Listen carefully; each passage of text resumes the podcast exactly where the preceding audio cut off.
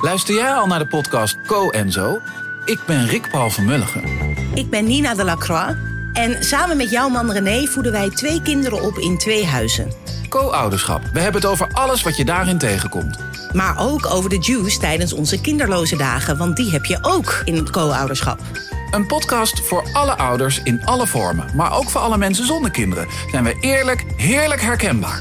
Dus luister naar Co en Zo in je favoriete podcast-app.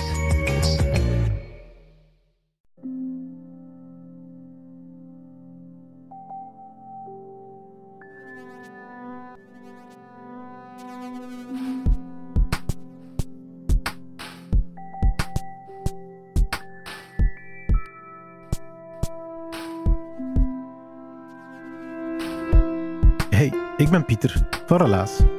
In Relaas hoor je waar gebeurde verhalen en die worden verteld door de mensen die ze zelf hebben meegemaakt. Lorraine die begint haar relaas met een aantal geweldige herinneringen als kind. Van die anekdotes die iedereen die een onbezonnen kindertijd heeft gehad, dat die die wel kan bovenhalen. En waarvan ik alleen maar kan hopen dat ze ook voor jou herkenbaar in de oren klinken. Bij Lorraine komt dat door een sterke figuur, de mater familia's, haar grootmoeder.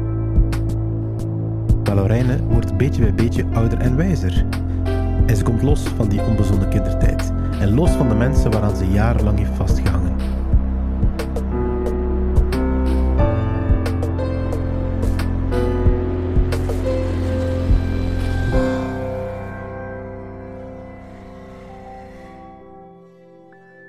Ik ben opgegroeid op een boerderij.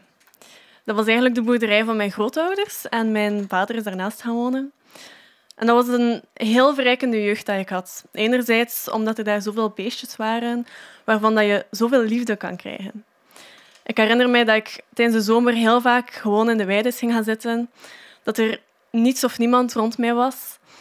En de zon scheen zo op mijn gezicht. Ik was dan een boek aan het lezen en langs de ene kant lag er een hond met zijn kopje op mijn schoot en de andere kant een schaap met zijn kopje op mijn schoot. We hadden ook heel veel nestjes van kleine dieren. Zo hadden wij op een bepaald moment konijntjes, een stuk of elf, waarvan dat de moeder gestorven was. En geluk bij een ongeluk um, hadden mijn zus en ik vakantie op dat moment. Dus wij hebben alle elf die konijntjes om de drie uur met een papfles melk gegeven. En s'nachts had mijn mama de nachtshift en stond zij om de drie uur op om die konijntjes ook alle elf met een papfles melk te geven. Een ander moment van kleine wezentjes die bij ons geboren waren, was op kerstmis. Um, wij gingen bij mijn mama gaan eten voor, uh, voor kerst. Mijn onkel en mijn tante waren daar, mijn twee nichten, mijn mama en mijn papa, mijn zus en ik. En we wisten dat ons schaap, Lola noemde dat schaap, dat zij hoogzwanger was. Dus wij waren tussen het hoofdgerecht en tussen het uh, dessert gaan kijken hoe dat het met Lola was. Op dat moment had zij al één lammetje op de wereld gezet. En het tweede was heel moeizaam op komst. Dus mijn onkel en mijn vader die hadden een properste kleren, een mooiste kleren aan. En die hebben met de mooiste kleren dat tweede lammetje ook op de wereld gezet. Ik had na die bevalling geen zin meer in het dessert, dat kan ik je zeggen. Maar wat is een dessert tegenover de kennis dat je twee kerstlammetjes op de wereld hebt gezet? Dat was een heel mooi gedeelte van daar opgroeien. En een andere reden waarom ik daar zo graag was, was dat er zoveel ruimte was om kind te zijn en om avontuur te beleven gewoon. We hadden bijvoorbeeld een buurman, die had een heel groot domein. Die had dat volledig afgezet met lange hagen. En die was er niet op voorzien dat er een gat in die haag zat. Dat was zo net groot genoeg voor mijn zus en mij om door te passen. En we hadden zo een hobby om overal kampen te maken, waar dat we maar konden. Dus op een bepaald moment zagen we dat als een uitnodiging dat een gat in die haag zat. En zijn wij op verkenning gegaan in die tuin. Dat was een groot grasveld dat altijd heel net was afgereden. Het huis had een grote raampartij aan de achterkant. Dus je wist, s ochtends, als hij zijn koffietje staat te drinken, dan heeft hij overzicht over Hans de tuin. Maar er was een lange strook die was afgezet over de volledige tuin. En daar lag eigenlijk alle rommel. Daar had je bijna geen zicht op. En net daar stond er een stelling ter hoogte van dat gat in die haag. Dus mijn zus en ik hebben die stelling volledig bekleed met lakens. We hebben daar ons speelgoed een vaste plek gegeven. En jarenlang was onze vaste stek om te kamperen en om deugnieterij uit te steken. Ook mijn nichten waren daar welkom. Op een bepaald moment hebben we zelfs lidkaartjes gemaakt voor wie daar binnen mocht. Dat was ons domein. En ja, we, daagden elkaar dan uit. Dat was dan van, oké, ga nu over de tuin en uh, tik de achtergevel van de buurman zijn huis aan. En dan deden we dat. En dan gingen we nog een stap verder. Oké, nu ga jij twee rondjes rond het huis van de buurman lopen.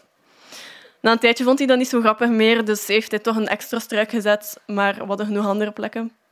Een andere plek was bijvoorbeeld onze hooizolder. Um, de strengste verboden van mijn mummy om daar te zijn. Maar we waren vindingrijk. Er stonden daar geen ladders, er was daar geen trap. Maar um, naast de hooizolder was er een silo met een dak dat uiteraard um, afgleed, dat heel glad was. En naast die silo stonden er twee ladders. Die ladders, hun treden, die kwamen niet overeen. Dat was een extra, extra moeilijkheidsfactor. Maar toch hebben we daar zo vaak op geklauterd, op die ladder, langs de silo. Altijd een klein beetje bang dat we toch van die silo gingen liggen. En niet bang dat we er geen vangen liggen, maar vooral bang dat mijn mim dan kwaad ging zijn. En dan maakten we een klein sprongetje naar boven om op die hooizolder terecht te komen. Um, we hadden daar graag ook onze katjes bij. Dat is nooit gelukt. We hadden een speelgoedcamion. En die speelgoedcamion die had de laadbak die naar achter uitlaadde. Dus we hadden in het midden van die camion een draadje gehangen. De katten in de, in de laadbak van de camion. En dan gingen we dat naar boven hijsen. Maar dan vielen die katjes eruit. Dus die zijn daar nooit geraakt. Zonder katten was het daar ook leuk. We hebben daar toneeltjes voorbereid um, om op te voeren voor onze ouders. Um, het, was, het was heel verrijkend om, om daar op te groeien gewoon.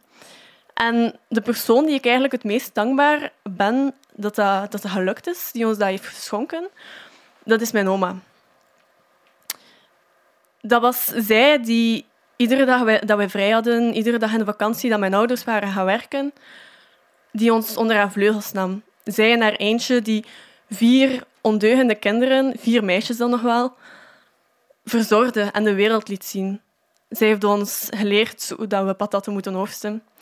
Zij heeft ons iedere ochtend meegenomen om bij de dieren, om de, om de dieren eten te geven. Ze heeft gigantisch veel wafelen bakken gedaan bij ons. Ik kan geen wafels meer zien nu, omdat ik er mijn jeugd zodanig veel heb gegeten. Zij nam ons mee om, om te fietsen langs de velden en langs het kanaal. En als ik mijn jeugd moet beschrijven in één zin, dan is dat zweven over velden en vroeten in de aarde. En dat is dankzij haar. En ondanks dat ik nu zeg dat zij mij zoveel heeft geschonken, hadden wij eigenlijk niet zo'n goede band. Want mijn mimi dat was zo een typische boerin. En ik was een klein gevoelig meisje. En als ik net aan beschrijven was dat wij heel veel beestjes hadden, en hoe leuk dat, dat is, dat dat ook een keerzijde. Want op een boerderij worden de dieren nu helemaal geslacht. Dus op een bepaald moment waren de kippen geslacht en zij vroeg mij om de kippen te pluimen. En ik ben gewoon krijsend weggelopen. Een ander moment, er werden eigenlijk jaarlijks bij ons nog schapen geslacht. Um, toen mocht dat nog. Dan kwam ik thuis van school en mijn knuffelschaapjes waren weg uit de weide. En er stonden drie tonnen bloed in de garage.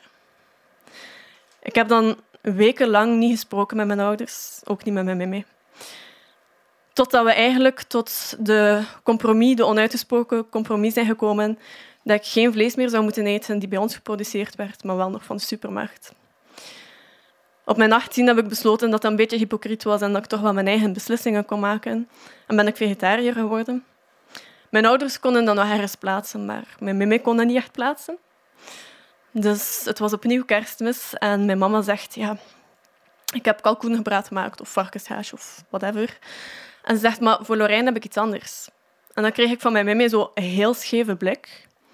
En ik kan het niet in dialect nazeggen, maar dan zei ze zoiets als, ja, dat is toch ook maar omdat je pret hebt. Vertaald, dat is ook, ook maar omdat je aanstelt. En misschien kreeg ik geen begrip van haar, maar ik kon wel begrijpen waar dat van, bij haar vandaan kwam. Zij is twee generaties voor mij opgegroeid. Zij weet niet beter dan dat je ja, zelf je eten moet maken en dat je zelf beesten moet kweken en uiteindelijk ze moet slachten om je kinderen ook te kunnen voederen. Twee generaties verder weten wij allemaal dat de massaconsumptie voor redelijk wat problemen zorgt. Dus ik begreep dat zij mij niet kon begrijpen. En dan zei ik, ja, mij, dat is omdat ik pretten heb. Een ander voorbeeld van waarom we niet echt zo goed overeenkwamen. We hadden ieder jaar uh, kleine kittens. En het waren altijd mijn zus en ik die die kittens ontdekten. En dan gingen we als eerste naar mijn meme. Heel enthousiast. Oh, meme, het zijn zoveel katjes. Ze zijn zo mooi. En haar eerste vraag was altijd... Aha, waar zitten ze? En ja, wij vertelden dat dan uitgebreid, zodanig dat ze zeker wist waar ze waren. En de volgende dag, op een of andere mysterieuze manier, was er nog maar één katje over. Ik vroeg zo eens aan mijn mama hoe dat, kwam. En mijn mama zei, ja, de kater die krijgt altijd veel aandacht van de katin. Maar het moment dat die kittens daar zijn, krijgt hij zo weinig aandacht dat hij jaloers is. Dus hij eet ze allemaal op, behalve eentje. En dan krijgt hij terug aandacht. En als kind denk je van, oké, dat, is, dat klinkt logisch, dat is cru, maar als het de natuur is, dan laten we dat zo. Naarmate dat wij ouder werden, begonnen we te beseffen dat er een link was tussen mijn meme en de katjes die verdwenen. Dus ja, mijn meme. Het was een speciale vrouw. Mijn meme is vorig jaar in juni overleden. Zij was naar het rusthuis gegaan, wat wij heel vreemd vonden. Het was toen corona. Ze had al twee keer een hersenbloeding gehad. Um, sorry. ze had twee keer een gehad, maar ze was daar iedere keer heel goed van hersteld. Ze kon terug wandelen en ze wandelde met haar looprek tot het einde van de weides. Mijn vader was er altijd kwaad voor. Maar het was alles wat ze kende, het was haar levenswerk. Dus het is ook logisch dat ze dat deed. Dus het moment dat zij zei van ik wil naar het rusthuis, waar we de, ja, wij, wij schrokken daarvan. En misschien is het wel goed dat ze daar niet zo lang heeft gezeten. Want dus in juni vorig jaar sta ik naast mijn vader en we staan daar op dat kerkplein van Aalter. Het lijkt eeuwen geleden dat ik daar nog stond. En ik sta te kijken hoe dat die kist uit de wagen rolt en hoe dat de ceremoniemeester zich buigt. En wij lopen achter de kist staan door de kerk. Ik weet op dat moment niet echt zo goed hoe dat ik mij moet gedragen. Want de begrafenis is heel snel geregeld. Mijn papa en mijn onkel hebben op dat moment eigenlijk al 15 of 10 of 15 jaar geen contact meer. Ik wandel naar voren en ik focus mij op mijn voetstappen en ik sla linksaf. En rechts zit de familie van mijn onkel. Het lijkt alsof dat er in het midden van die kerk een muur gebouwd staat. Alsof dat wij van elkaars bestaan niet afweten. Alsof dat, dat twee verschillende momenten zijn die zich afspelen. Ik denk dat ik misschien steunende ogen kan vinden aan de rechterkant van de kerk. En ik kijk opzij en ik zie dat mijn jongste nicht daar niet aanwezig is, blijkbaar door corona. En mijn oudste nicht zit daar met haar vriend, waarvan ik niet eens de naam weet. En zij is zwanger. En ik denk aan al die momenten dat wij samen hebben doorgebracht, al die ruzies die we hebben gemaakt. En ik besef dat ik haar op dat moment niet meer ken, terwijl dat ik altijd als beste wist wie dat zo was. En ik kijk naar voren in de kerk. Ik zie daar die kist van mijn mummy. En ik denk, vanavond begraaf ik niet alleen mijn mummy. Vanavond begraaf ik ook het kind in mezelf.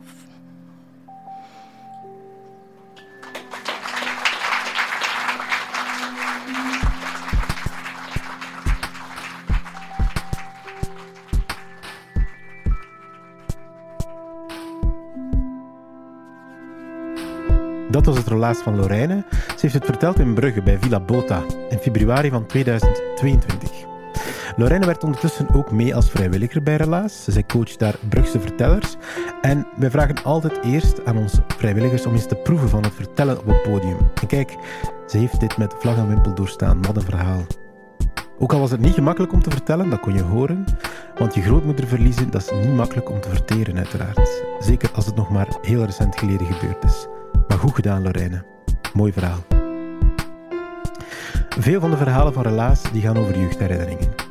Ze zijn helaas niet bij iedereen positief, maar ging er een lichtje branden bij jou toen je naar dit verhaal luisterde? Wel, dan moet je het misschien eens aan ons ook vertellen. Via onze website kan je jouw verhaal via een formuliertje aan ons delen. En als wij dan denken, wauw, daar zit echt wel een relaas in, dan contacteren wij jou en wie weet gaan we dan met jouw verhaal aan de slag. Als jij het ziet zitten natuurlijk, om het op een van onze relaasavonden te vertellen. Relaas bestaat dankzij de steun van de afdeling cultuur van de stad Gent en die van de Vlaamse gemeenschap. Dankzij de hulp ook van een hele groep vrijwilligers in Antwerpen, Gent en Brugge. We zijn met 20 ongeveer. En dankzij jullie, onze luisteraars. Jullie zijn met meer dan 10.000 elke week en dat vinden wij fantastisch. Als iedereen dit verhaal naar één iemand doorstuurt, iemand die helaas nog niet kent, hey, dan zijn we volgende week met 20.000. Zo simpel kan dat zijn. En naast onze luisteraar kan je nu ook onze vriend worden. Een vriend van de show, zo heet dat.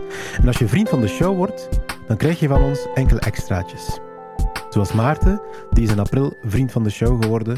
Maarten, echt vanuit ons hele relaasteam, dankjewel voor de steun. Dat was het voor deze aflevering van Relaas. Denk eraan, voor je je kindertijd begraaft, zoals Lorraine, zorg ervoor dat je beseft dat je als volwassene even leuke dingen kan doen. Het gaat alleen allemaal een beetje trager en je kan er niet meer door gestraft worden door je ouders.